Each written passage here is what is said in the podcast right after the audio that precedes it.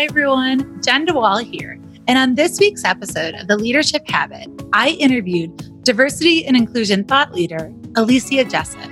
Now, let me tell you a little bit more about Alicia. Growing up in a small town in Iowa as a biracial, first generation Afro Latino American, Alicia has always had a strong passion for inclusion and diversity. As the first family member to attend university, Alicia learned early on that her path was not only to build a more inclusive community, but to be a light and bridge for other underrepresented people to realize their personal and professional potential. Having served in the education, startup, marketing, and now technical sector with TEKsystems, the nation's leading IT services and staffing firm, she understands the nucleus to how every company thrives by emphasizing their people. With multifaceted experience and Moxie, Alicia is here to help companies take a look at their current workforce, realize their talent opportunities, and create plans that impact teams individually and organizationally. Alicia has her degree from the University of Northern Iowa and is the founder of the largest women in tech meetup organization based in Denver. Please join us in our conversation as we talk about diversity, equity, and inclusion in the workforce and how you can create a more inclusive space. Hi, everyone. It's Jenn DeWall. And on this week's episode of The Leadership Habit, I am talking to Alicia Jessip. And we are going to have a big conversation today talking about the subject of diversity, equity, and inclusion yeah, it might be something that you've probably seen a lot of lately as a result of the civil unrest and what happened with Breonna Taylor, George Floyd, and so many others. But we are talking about what it means in the workplace. How can we make sure that we're creating a place for all of your employees, for you as leaders to create a place where they feel safe, they feel supported, and we can all work together by respecting our differences, understanding our differences, and connecting. But before I go so far into this, Alicia, for those that don't know you, could you please just go ahead and introduce yourself? Yes. Hola todos. Buenas tardes. I'm Alicia. I'm based out of Denver, Colorado, and currently I'm an inclusion and diversity manager for a tech company. And Alicia, what does what does that mean to be a diversity and inclusion manager, to be someone that's working in that space? Because that's really new for some people. What does that mean? Yeah, you know, it's it's funny because well, it's not funny, but I would say up until a lot of what we've been experiencing in quarantine, I would say just a still percentage of my job was explaining the functions of an inclusion diversity practitioner and how that shows up in the workplace. And now I think we've hit a point where people are like, okay, cool. How can you help? How can you help? Like that aside, logistics aside, how can you jump in here and help? And so when I think about what I'm doing and what I'm trying to achieve, really the heart and center of it all is to create more equity in systems that have not been built with equity in mind. And that is a thought process and a philosophy in my leadership style that I've taken from Dr. Nita Mosby Tyler, who's based here out of Denver as well, who founded the Equity Project. She's she's just such a thought leader for me. And the first time I've ever heard her say that, that's been cemented in my brain. So it is helping lead and create equity in systems that have never been built with equity in mind.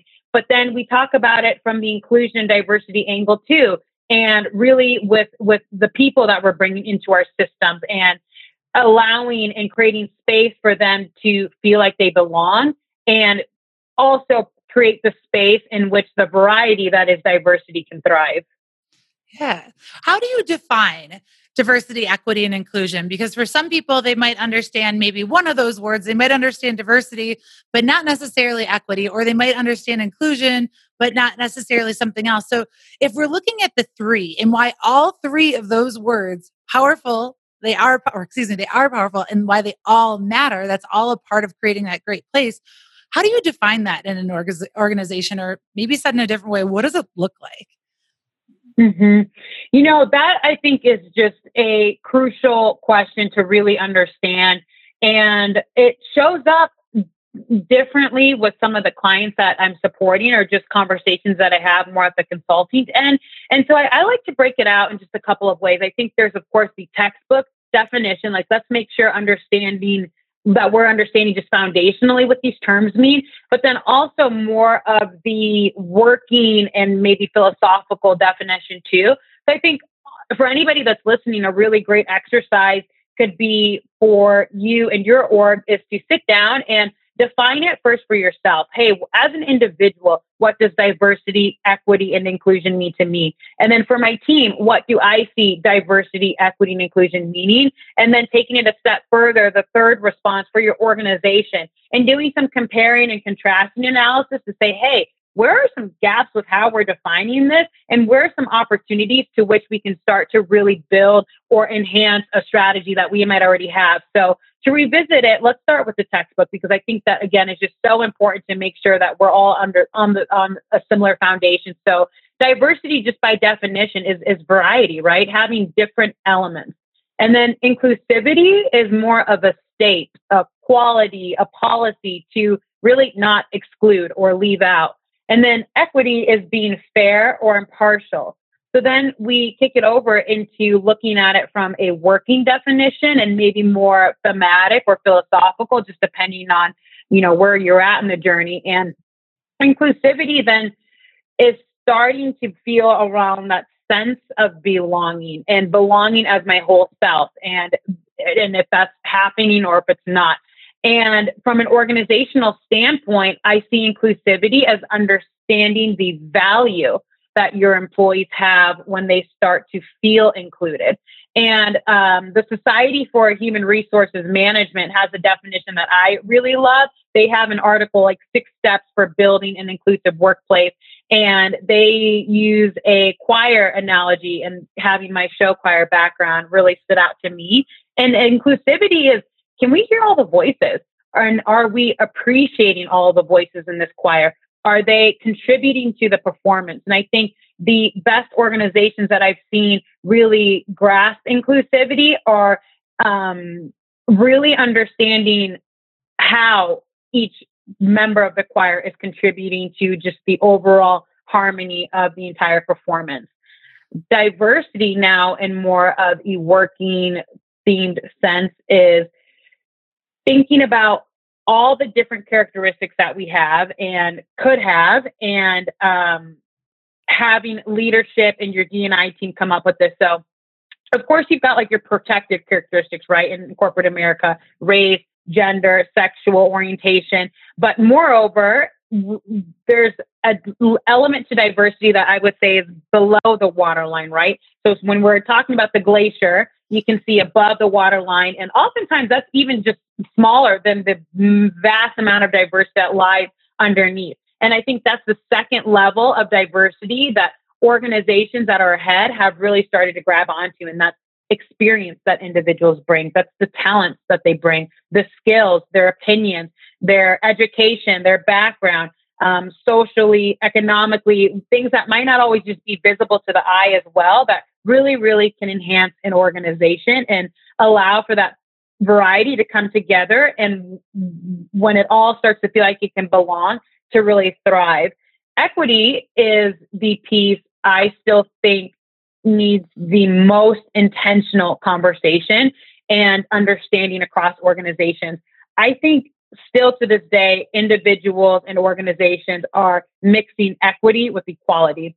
And I will share that I actually have conversations with a lot of peers and and and in the tech realm that believe in equality first, even after understanding the definition. And I think for those that are listening, I would encourage you all to, after this, revisit both terms for yourself and just see where you're landing within within um, the radar of the two, because you might be surprised in what you might uncover. So.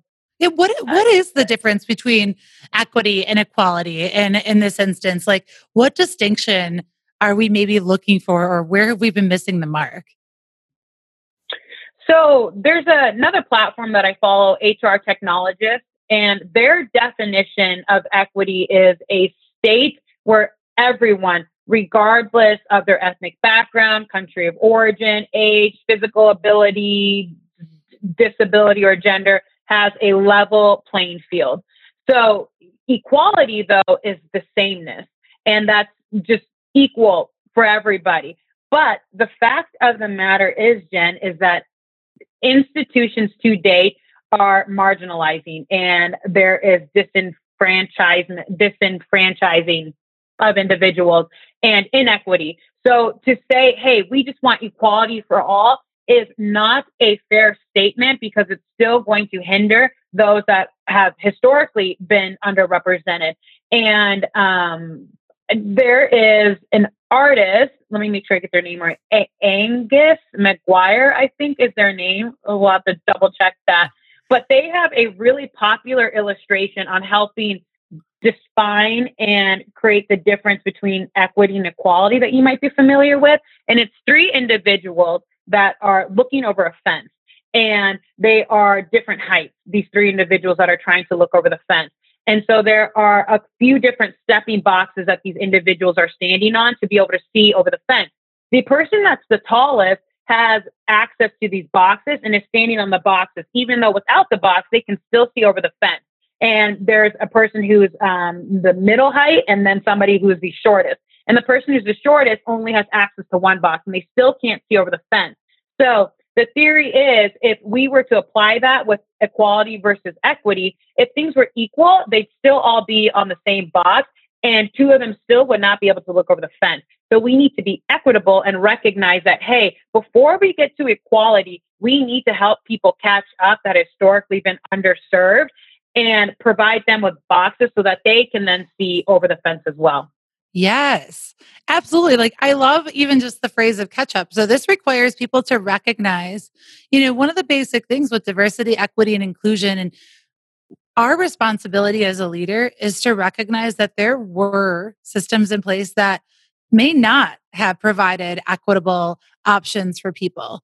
And I know right now there might be some people that are, you know, really just trying to think that through, and that's okay. But we we know there's evidence. We can even just look at pay as like a basic one to know that pay, especially women or people of color, and the discrepancy between what someone makes, like a what a white man would make versus a person of color, and knowing that there's the example of just an inequity that has no true, I guess, maybe this is the wrong way of saying that, but validation into why that is, right? Because it's not about skill then. It's not about, you know, tenure. It's, it's, it comes back down to something that should never even be a basis of judgment, which is the, you know, a person of color, like, or having a different type of background or that, like, none of that makes sense.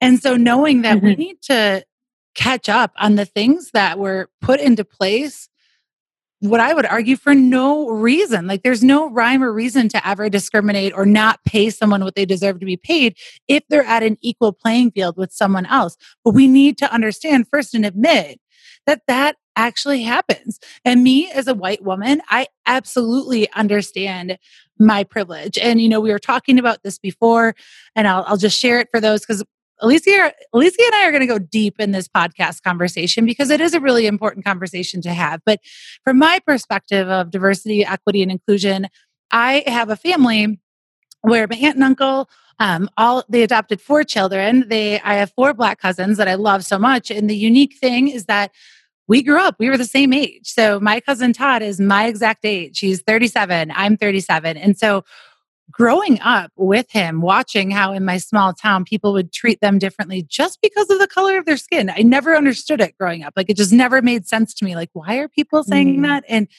even into our adult lives, like my cousin and I are very close, hearing his experiences in the workplace. Like he has been called an affirmative action hire. He has been, you know, reprimanded for being too brotherly. And these are things that we, you know, we may not like to hear. We might say, or maybe you didn't experience that, or you don't know someone. But just because you haven't experienced it, that doesn't mean that we can't start to open our eyes to understand that it's happening.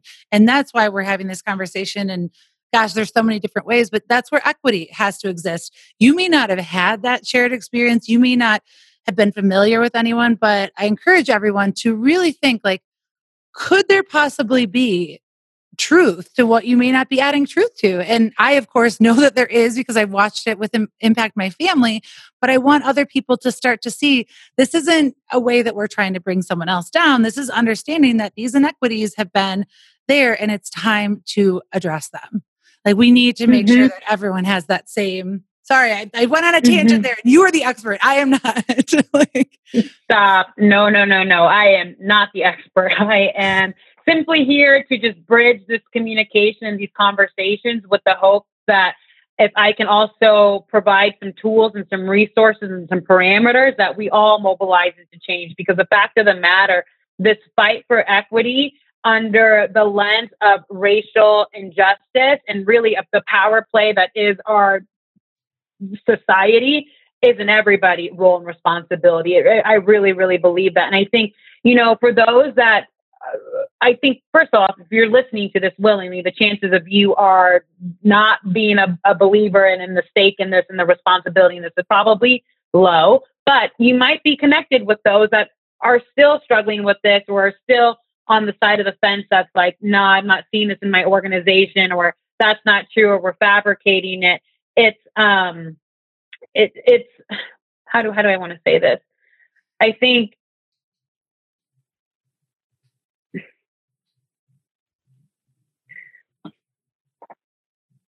we'll we'll skip that. We'll skip that. I'll come back to my thought on that. No, I mean, I think part of it is you know the other opportunity for leaders right now is to and it's what you wrote about in one of your articles talking about that now like if we think about the starting point like now is the time where we have to stop being silent so if you are a leader listening to this and you may agree with everything that we've talked about so far maybe you've had that but maybe you haven't said anything now it's it's your responsibility as a leader to make if you're creating that that place for people to feel safe productive um, valued respected for their differences valued for their differences that now is no longer the time that we can be silent about it that there might be some people mm-hmm. that have witnessed it. I know I have seen it and not always absolutely been comfortable being able to address it in that situation. And I hate saying that. I hate saying that because I have family that I know is marginalized by this. So I, I don't want you to judge yourself for not being perfect in how you approach this, but now is the time. Like you talked about it, I want you to hit that point, but now is the time where we have to stop being silent.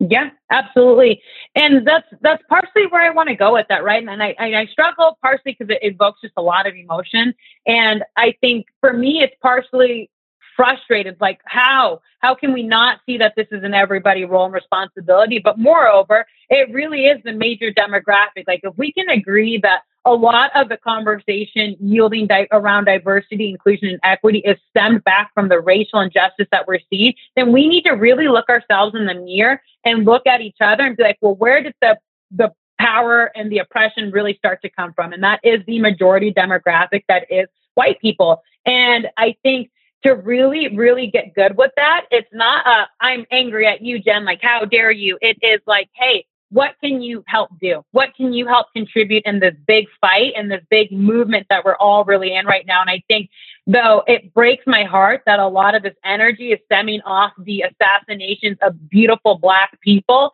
that it's creating some awareness now that we've been in the confines of quarantine that I don't want to stop, especially looking at the work that we have to do in corporate America, because that is where some of the ugliest witnesses to systemic inequity lie, and where arguably some of the most work needs to be done, just considering how much our corporations shift and drive our working world, our social world, that then impacts our personal world as well. And now that we're starting to see it integrated, I'm even more motivated to really come in and say, hey, if it's at the expense of you and I have a conversation where I lose my thoughts a little bit because I like still have to push back tears and it's okay. And I'm here for that. Yeah, absolutely. So, Alicia, where, like, why? You know, we talked about this from a very personal perspective, but if you guys need to hear the numbers and understand how racial inequity, not bringing everyone to the table has actually cost your business, let's talk about like the case, the building the case of why you want to make diversity, equity, and inclusion a part of your organization's strategy. What are the benefits mm-hmm. that teams, leaders, or organizations have when they create a place where everyone can thrive? What are those benefits? Mm. You know, it's it's you can look at it a couple different ways.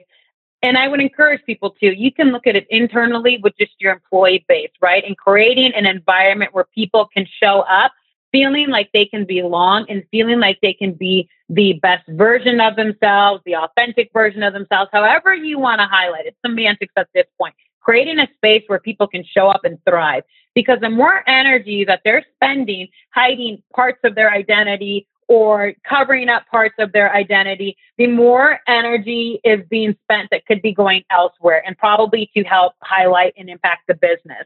So that's just at the individual level, right? And then you look at it collectively and how when we don't create spaces of belonging and that sense of belonging, what starts to happen? Well, we start to see levels of attrition. And knowing how competitive the workforce already is, especially in sector in sectors like technology, it really is not a strong business angle to not focus on levels of inclusion. Because at the rate you're going to lose people not only is going to be costly from a, from a replacing standpoint but just an overall intellectual property standpoint that you then are also losing as they head out into another company. And then you mobilize a group of people that also start to feel a certain type of way about your institutions and how they might not be creating spaces of belonging. Then now we're starting to look at some brand problems there too, and how mm-hmm. your company is really getting marketed out to the world. So that's how I could, you know, just sum it up from an internal standpoint. Then I want to look at it externally. At the very least, if you can't justify or really understand why the case for diversity would be important internally, then look at it externally. Who are your demographics that are purchasing or connected to your business? And how are you reflecting their makeup? Because that's where we really start to leverage bias and leverage it for a way that actually benefits us. If we can match more of the demographics internally um, from our client base externally, chances are there's going to be some similarity, some likeliness, some some likeness that's going to be embedded that's going to set your business up for more success. So anytime I'm having a conversation with somebody in the tech sector, a colleague, a, a, um, maybe a client at the leadership level that's still like, eh, I'm not all the way bought in, but I know my boss is really harping on this. I'm going to focus on D&I. What can you all do? I really challenge them to think about their customer base and the reflection of their customer base and where they're at within that spectrum to help highlight that, hey, at the very least, look at it from the business standpoint in that manner. And the other thing that I would add to that, really, aside from people just doing their own searches to really get some great understanding. I know McKinsey and Company probably has some of the best curated content out there for making the case to why D&I better serves your businesses and all levels, small, medium, large, internationally, here locally within the United States. You know, we're having the, obviously this big, big talk, and right now we're in the middle of, you can call it a movement, and there's a lot of organizations that maybe are jumping on and they really want to create more a more diverse equitable and inclus- inclusive workplace. But how do mm-hmm. we make sure that it's not just a moment in time that this is actually something that is sustainable that it it starts from here until the end of time? It's not something that they're just doing in the back half of 2020 because we're seeing it on the news. How do we make that sustainable in an organization?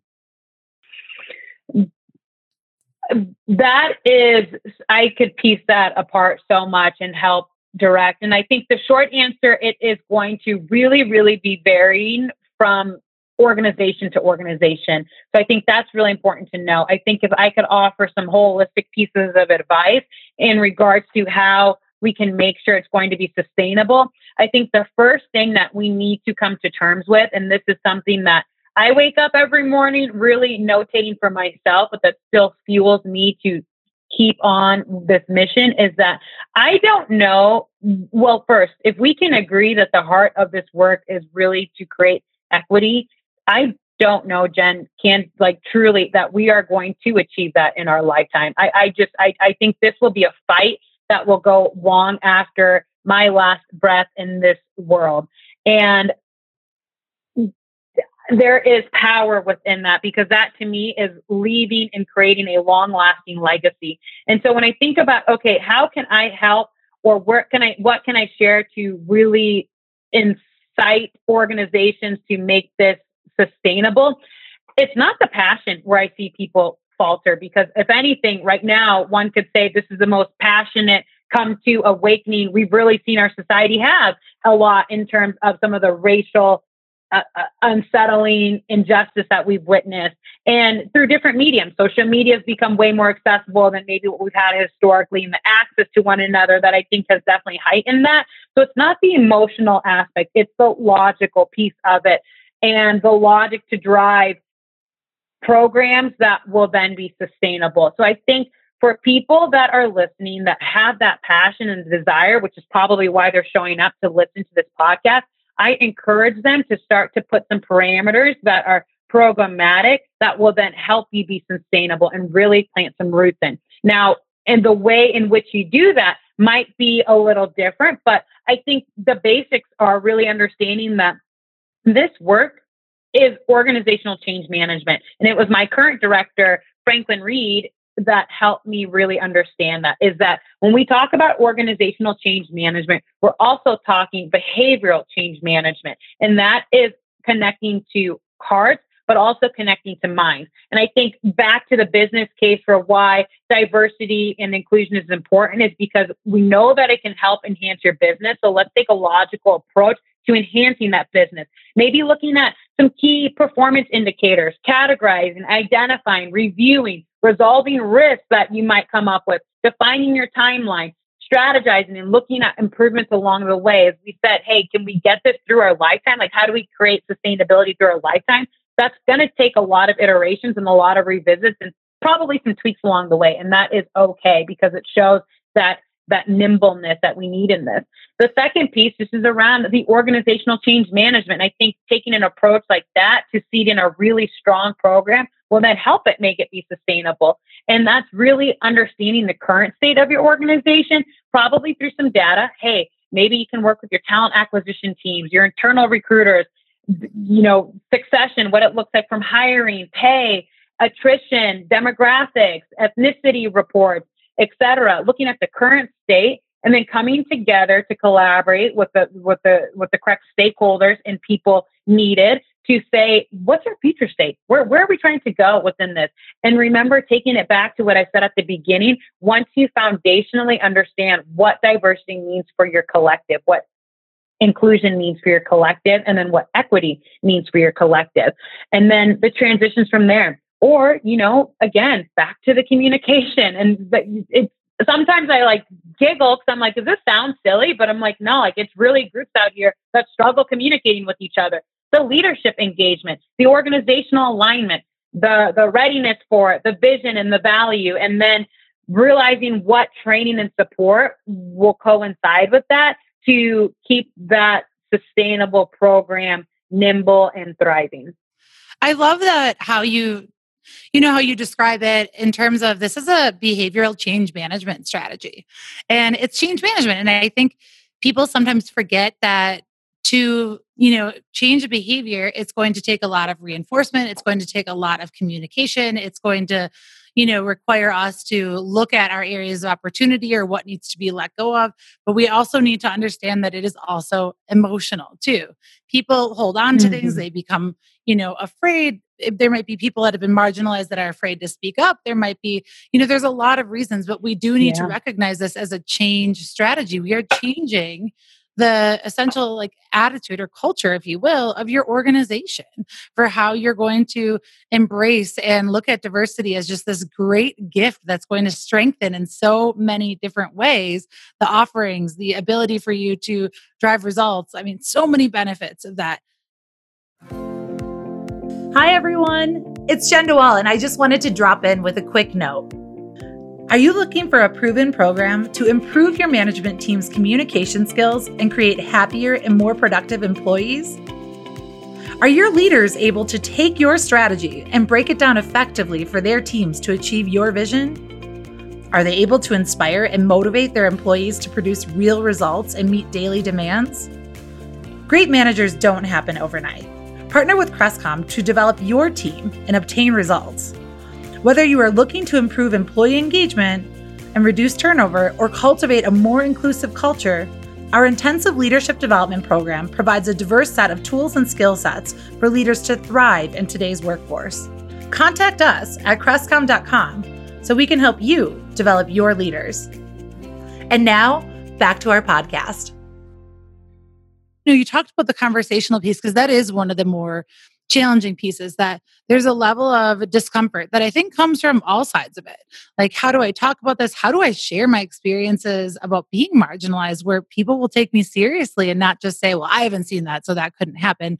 Or how do I show someone that I am there to support and be an ally and advocate, and that I, as a leader, am not going to tolerate any level of that or any level of discrimination?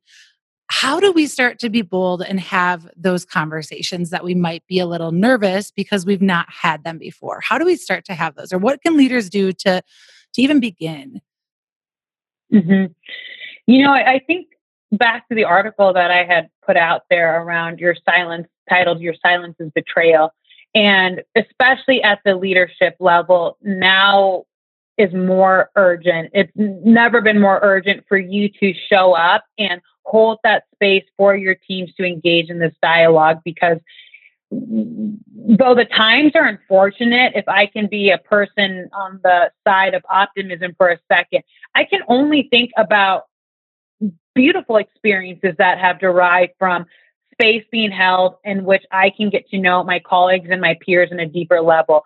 And that to me is the really uh, the essence of work life integration. I think historically our organizations and our, our working organizations were set up in a way that said, hey, Jenn, you know, we, are not going to talk about politics here. We're not going to talk about religion. We're not going to talk about certain things. And for a long time, we, we have been conditioned to deem that as inappropriate. But now what we're witnessing again under such really, really sad times is that, hey, Alicia, I know you just saw over the weekend another unarmed black man be shot at the hands of police. But when you log in for your 8 a.m. stand up meeting, can you compartmentalize that? Because you leave that there because we just, we don't, that's not really fits within our, our culture and our values. And you can't do that. You can't, that's not fair. And I really don't know how, from a humanity standpoint, we can ask that. So now it's, hey, maybe we're not going to be able to identify the crux of all the racial and social and inequity that is been embedded into the founding of the United States, but can we take a look at our organization and see where there are opportunities and gaps in which things are a little inequitable or um, non-equal in certain parts and determine how collectively we can focus on this to move our business forward. I don't think that's a hard ask at all. In fact, I think that is the necessary ask to grow and advance your business. And that was what I was going to say earlier that I think people need to realize and be okay not tiptoeing around diversity and inclusion yields business results. We are a capitalistic world. Let's just honor the capitalism that was in that. It's not mainly just to make me feel good around, oh, there's more people that look like me in this organization. It's, hey, more people like me that can contribute great information and great value add that is going to move this business forward. It is okay to say that D&I yields business results. Yes. Yes, yes, yes. Results. Yeah. Mm-hmm. Well, and just being like having the conversation and you know just being being willing to talk about it i love that not making it taboo like i know that in the earlier part of my career there i've absolutely worked for an organization where you did not talk about politics right that was so taboo but gone are the days and i think the pandemic you know combined with everything that we're seeing as a result of george floyd and just all of the like all of the issues with the black lives matter movement you know, it's now just finally an opportunity for us to, wow, like finally have those conversations. Wow, finally like reflect and say, like, what has been happening that I've been allowing to happen? Wow, what's my role in this to be able to help make it a, a great place for people to live and work? And of course, yes, we know that the business is going to have results because then you're not forcing people to compartmentalize. And that's where I was going with this you know, gone are the days that we can't just pretend that people don't have emotions or that things that happen outside of the workplace don't walk in the door with your employee. They absolutely do. And what your employee needs from you as a leader is knowing that you are a safe space, that even the stuff that's mm. happening outside, that you are not going to be discriminated. You are not going to have to bear the burden of that in your place because you're in an organization that sees you, that values you, that wants you there. And it's okay to be an, emotional about it. How could you not? How could you not be emotional yeah. or have a variety of different attitudes for it?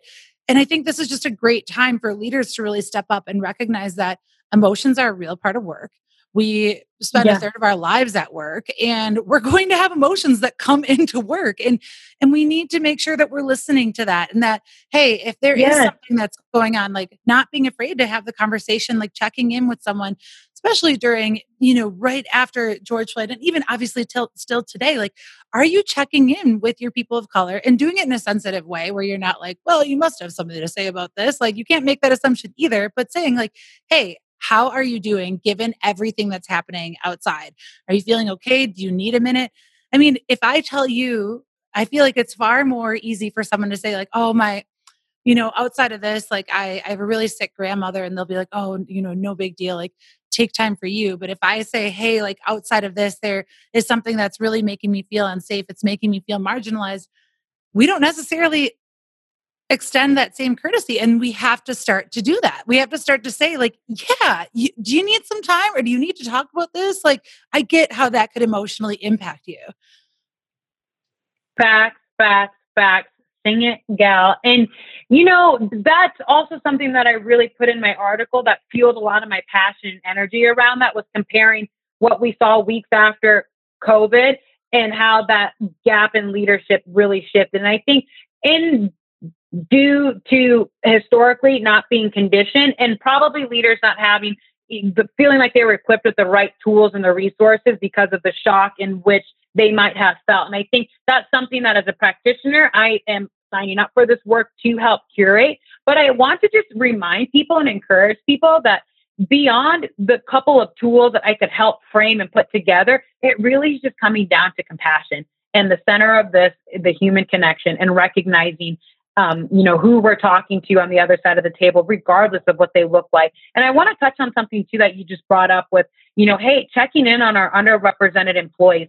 Definitely. But also, another side to this is people who are in the majority group, white people, that have since felt this overwhelming sense of guilt in their emotions given everything that's happening. What do I do? Where do I go? I feel so overwhelmed. I'm so emotional. I'm upset. And while I think guilt is absolutely such a valuable emotion to feel, it should be the one of the first emotions that are felt and not something you harbor in because that then starts to get projected and actually starts to smother probably your colleagues who are already underrepresented and really doesn't enact change. I think guilt can be an incredible feeling to help mobilize change. So for anyone that's listening that's been in that space for a minute because you're not quite sure where to go, maybe your organization hasn't provided clear direction that we were saying earlier like hey, we can't clearly take on everything as it relates to systemic inequity, but we can definitely funnel it into what's appropriate for our organization to make change. And if that hasn't happened yet, I can understand maybe some of the feelings of that continued guilt, but I encourage you to maybe take on that leadership for yourself and figure out avenues to which you can have conversations that will then drive change. Yes. You can't have everybody sitting up in guilt right now. Mm-mm. No, and I you know, I have to say that because I I do feel guilt sometimes. I have absolutely like I would say probably 85 90% of the time I will address any type of like anything that I hear where I'm like that's not okay. And, but there are still instances where I went silent. And those make me feel bad, not only for my um, for my family members that are people of color, because I feel like I let them down, but I can't live there. I have to own it. I have to recognize that, you know what, there is still some times where I didn't show up in the way that as a leader I should have showed up.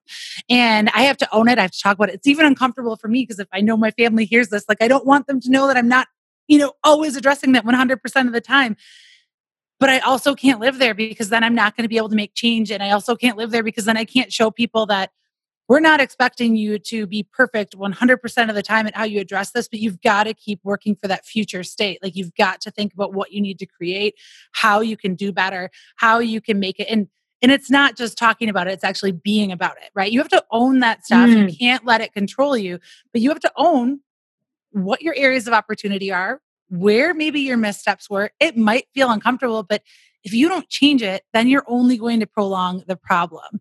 And it just starts with owning, owning it. And I hope that by me even being vulnerable with saying that, yeah, I am not 100% perfect in how I approach this in any way, but I do know the case. I understand the why. And I'm going to keep doing better and I'm going to keep working harder. That's the attitude that you've got to have with this. You can't live in your shame. It, you know you, it's just not going to be a productive thing for anyone for your workforce for your team members if you live in what you could have done differently when you have all of these choices in front of you right now to make different choices. I got i still absolutely. hate, like, do it perfectly. but but i no and i love you sharing you know some of like hey this feels vulnerable for me because here's the thing Jenn it does for me too right? I, have I've been getting a little tongue tied earlier because i i it, the emotions that I feel, the the all the things I want to say in such a short amount of time, the the advice I want to give, the tools I want to provide, the suggestions I have, and I don't have the answers 100% of the time. In fact, I don't even know if I have half the percent of the answers that's needed in this bigger problem of creating systemic equity. I mean, goodness, people, like that's a big haul for anyone to say, hey, I'm a subject matter expert in this field. Like, absolutely not. Because here's the other thing. And quoting my fave, Dr. Nita Mosby Tyler, again, saying the first time I ever heard this was from her that there is no current guidebook to reach nirvana for equity right now in the United States. We are creating that as we speak. It is bumbling on my end through podcasts like this. It is engaging in really, really courageous conversations to break down those fences, just get rid of the freaking fence if we really want to talk about equity and engage with another and say, yeah, I want to hear about that story about your four cousins. That is beautiful. That starts to build a connection. I want to tell you a little bit about my background because that is beautiful and that starts to build a connection. And that's how we're going to get through this. That is absolutely the hill that I'm willing to die on when people ask me, like, well, where do you see the future state of all of this? I see my role no longer even needing to exist, like truly trying to work myself out of a job. But I see just that beautiful connection between humanity starting to foster and happen. Now, will there always be cases of, of power in, in, in our in our being? Probably, because I think that's just how humans. I mean, we could probably invite somebody more biological focus on the next talk to help answer some of that in regards to just our human evolution. But nonetheless, that's where I really see the future state is us being open to engaging and just understanding each other at such a deeper level where then we feel empowered and encouraged to come up as individuals and the environment is already set up for us to belong. Oh my gosh. God, I love this conversation so much because it needs to happen. And it's, it's, you know, it can feel there are no perfect answers. I love that distinction that you made that like there's not a, a perfect handbook that's going to tell you how to guide this but there is the the initial mindset like the belief that you know we can mm-hmm. make change and we can make this look differently and we can create a place that everyone no matter what they their background is their gender their race their disability where they feel included you know we we went through this but i really do want to share your tips that you shared because i you know people are really thinking like how do i start well obviously mindset and you touched on um, one of the first ones from your article, which is hold space. But you also talked about don't be afraid to trip up on your words. And I think that this piece is really important because that's going to be the barrier that's going to keep people from not having the conversation because they don't know the perfect thing to say. What did you mean by that? Or how, like, how would you, if you were sitting down talking to our leaders, which is, you know, our, our audience for Crestcom, how would you tell them to, you know, not be afraid to trip up on your own words? Mm-hmm.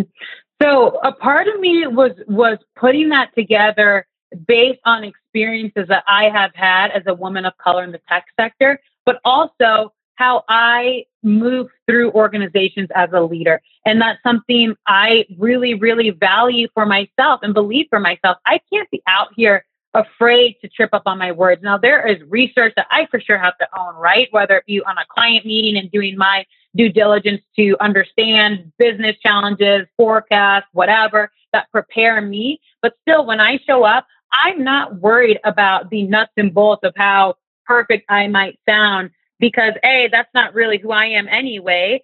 Um, but B, it, it, it's bigger than that because what's the quote? People aren't always going to remember what you said, but they're going to remember how you how you made them feel. And that's the bigger piece that I just want to remind everybody, especially as we head into these waters that are going to be unfamiliar and are going to be ever changing and probably at a very rapid pace that sure do your due diligence and come up and make sure that you're trying your best to understand the language that's being used, um, especially as it relates to your organization. But it's bigger than that. It is really understanding the the impact over the intent of your messaging and of your words. I love that. Thinking about how are you making someone feel? Are they feeling safe? Are they feeling heard? Because at a human level, we all want to feel seen and heard. Do you provide that space for them to feel that way? That's where you're starting. Mm-hmm. It may not be, you know, perfect. It may feel a little clunky at first, but it's still, are you intentionally working to create that connection with someone, that space where they they can mm-hmm. feel safe. You know, you'd also touch, I guess, one of the important things to talk about is, is some leaders are listening, like, hey, what can I do? How can I bring this change in my, into my organization? What are the potential blind spots or barriers that organizations or leaders could fall trap to that would maybe prevent them from getting that desired result that they have of creating that inclusive space? Mm, that's a good question. I think I hate to throw out the word bias right now because I think that in and of itself deserves its own talk because it's become such a buzzword that I think people hear bias and go, oh no, like, Ugh.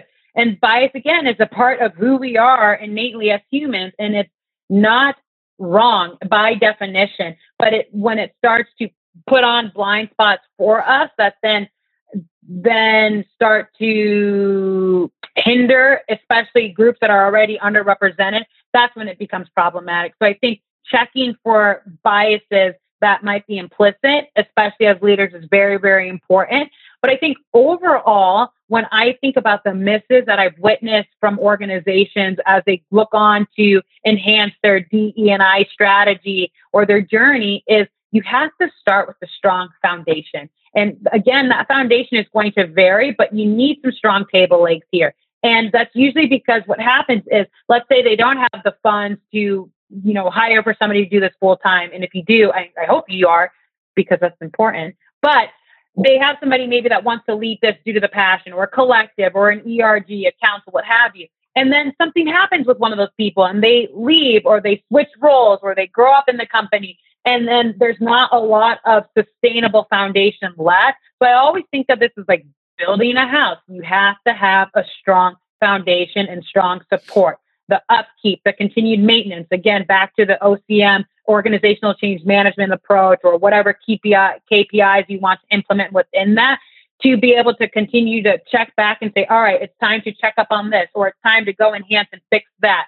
And then building in a way that's going to be accessible for all. And accessibility will be up to you and your organization to really understand. And maybe you forecast a little bit too for individuals that might come into your organization that you're not currently planning for, but still creating that level of accessibility.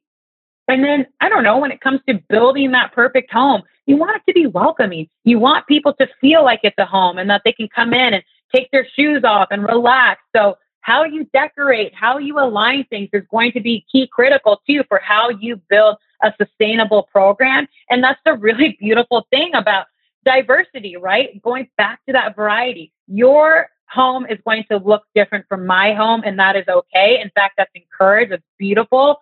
It's art at that sense, it's a mosaic, but let's set it up that we are welcoming people and inviting people into our space.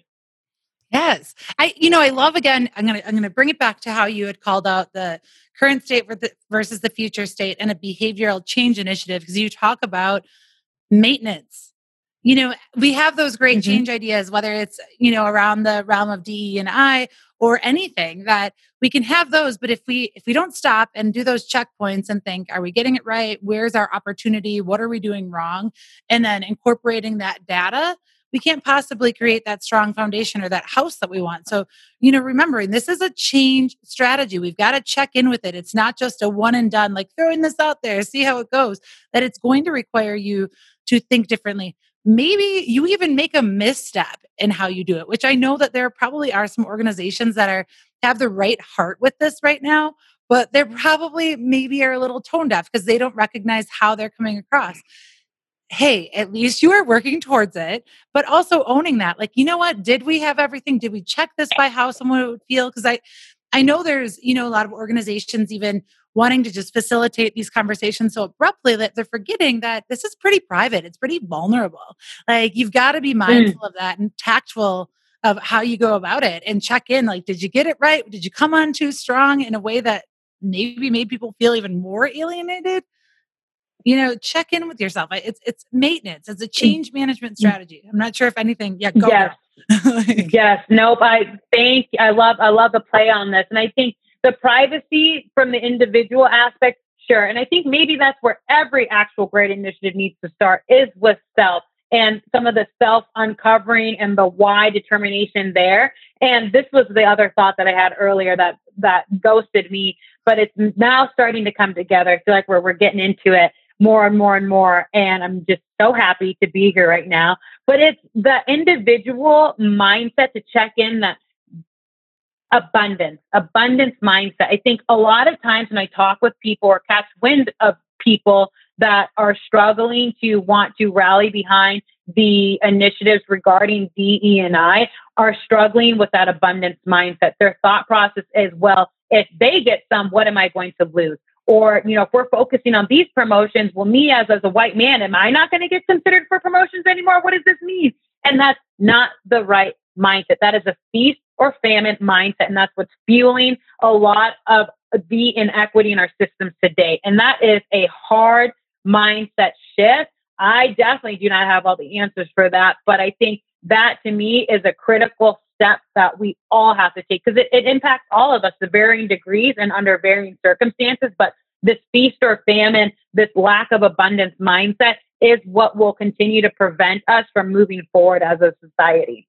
Yeah, we have to recognize that it is a community. We are interconnected. We, you know, have to recognize that if I succeed, you can succeed. If you succeed, I can succeed. Mm-hmm. If I help you, even if you think of the basis of leadership, leadership is also mm-hmm. helping other people be the best that they can be.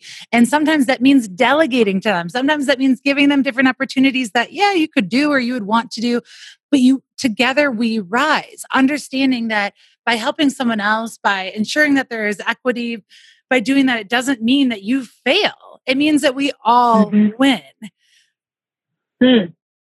Know there's so many emotions. I like I wanted to cry early, right? Because it, it is such a sensitive thing. Because to me, it comes down to leadership and seeing people as people and understanding that the more that we can value and see each other's differences and also like stand up for each other. Like, hey, if I wouldn't want that done to me, like why would I let it happen to someone else? Like I'm going to be an advocate. I'm going to be an ally. I am going to also stand up and have that abundant mindset because I know that if we all have the opportunity to be the best that we can be, to be valued for who we are, we together can create greater things. We can solve more problems probably than what we create because so much of it comes mm-hmm. from the division. Like there's just so much upside from bringing everyone to the table to feel seen and heard and you know it's it's just something it's so powerful and i hope that i know in the beginning this conversation might have seemed a little bit more tense but really what we're trying to say is or maybe I'll speak for myself, like we've got to create a place where all of us feel like we have a fair shot,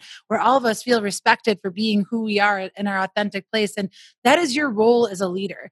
Your role as a leader is to not sit and marginalize people, to, you know, even if we're going to bias, like to not hold yourself accountable to checking your biases. Like, hey, where are there flaws in your decision making process? Your goal is to help everyone thrive. You are in the business of people management if you are a leader. And I don't care if you have the title, you could just be someone that's there as a colleague to someone.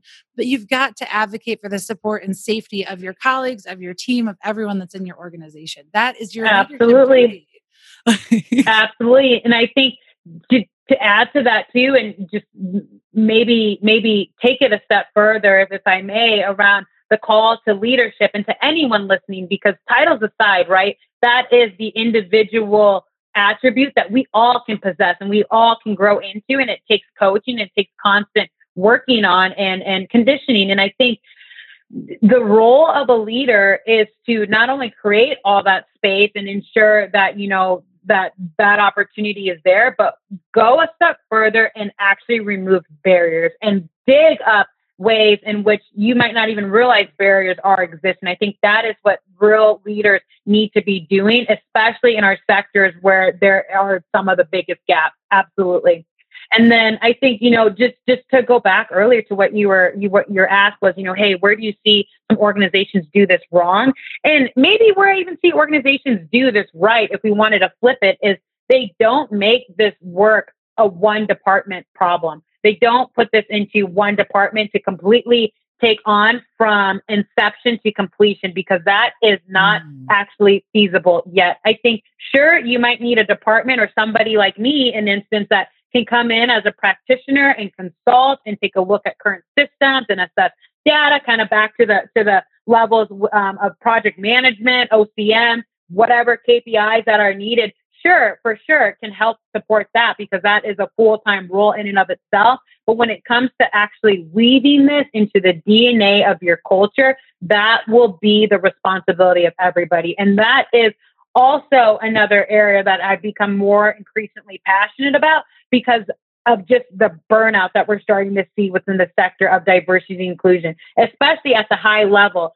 So, the higher up you have as it relates to somebody in this diversity role, I encourage leaders to really ask how they're engaging them at the seat of the table as it relates to business problems. Because again, diverse teams and teams that feel included in organizations and that are equitable drive better business results. So why wouldn't you couple that at the conversation when you're talking about enhancing your business? my gosh i you know i really like that you made that distinction this is not just you know falling under the umbrella of hr and they're the ones that are supposed to look at your entire organization and figure out this one mm-hmm. size fits all that's going to just make it equitable maybe they'll put up some flyers maybe they'll come up with some values like no you have to step in with your own attitude and and checking in asking how can i help because it has to be mm-hmm. an everyone effort it can't just be resigned to one department to try and figure out something that is much bigger than them and requires the behavioral change of probably every single person in your organization to see it in a different way to unite as one. Oh my god. Mm-hmm.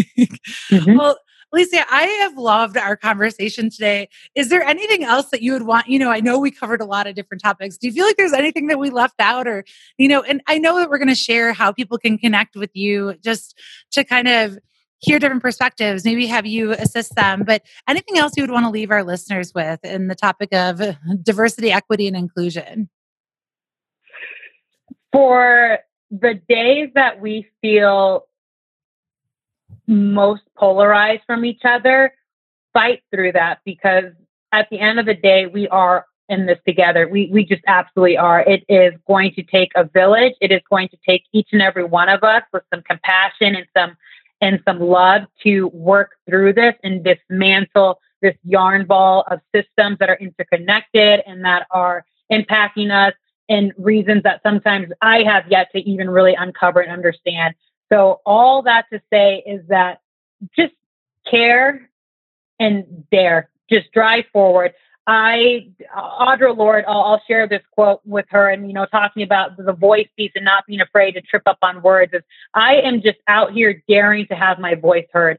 And when I dare to be powerful, to use my strength in the service of my vision, then it becomes less and less important whether I'm afraid or not. Wow. That is a pretty powerful way to, you know, wrap up this conversation. And it's a call to action to all of our leaders that are listening. How can you dare to, you know, have your voice heard? How can you, uh, was that dare to care that you had said initially? Like, or care to, mm-hmm. I, I love that you know, give yourself permission to be brave, to take risks, to be bigger, to have and implement that vision of a place where we can all be seen, respected, valued, heard, loved, all of the things. The the final, mm-hmm. Alicia, I've loved our conversation so much. The the final closing question that we do ask every single person that sits on our podcast is what is your leadership habit for success? What do you do to maintain your own success or maybe that relates to what your current role is or maybe that's just something outside of that but what is your leadership habit for success when I think about the work that I do, and we talked about this too, right? How daunting it can feel, and where do we start, and how big this all is. I got really inspired since it came out. I, I saw it live in Chicago, but then since it's been out, have you seen Hamilton yet? No, I had tickets, but now I'm not going to see it. Ooh, COVID. Sorry, sorry to bring that up. yeah, well, one of one of the the major characters in that, and the nemesis, if you will, of, of the musical, I won't give too much away for those that haven't seen it, is Aaron Burr, and he's got a line in there that talks about you are the one thing in life you can control. And so when I think about my habit for leadership success, and I also got this from a dear mentor of mine and one of my first directors here in Denver was control what you can control. Yeah, focus on what you can control. Uh, that's fantastic advice. And there's power in that, right? Because then we mm-hmm. can see the way that we can add value. Alicia, thank you so much for joining us on the Leadership Habit. I have loved our conversation. Thanks for going there. Thanks for also just, you know, showing that we can have these conversations and we can do them in a way that is productive. We can do them in a way that gives people compassion. Like, I, I just really appreciate you being on the show today. Thank you for having me, girlfriend. It's been a pleasure, and I really look forward to continuing this journey with you. Thank you so much for tuning in to this week's episode of the Leadership Habit Podcast. I really hope that you enjoyed our conversation with Alicia. It was something that will always stick with me, and I know that I learned and gained a lot of additional insight in what I can do as a leader to be more inclusive, and I hope you did too. If you want to connect with Alicia, feel free to connect with her on LinkedIn. You can find her name in our show notes if you want to see the spelling.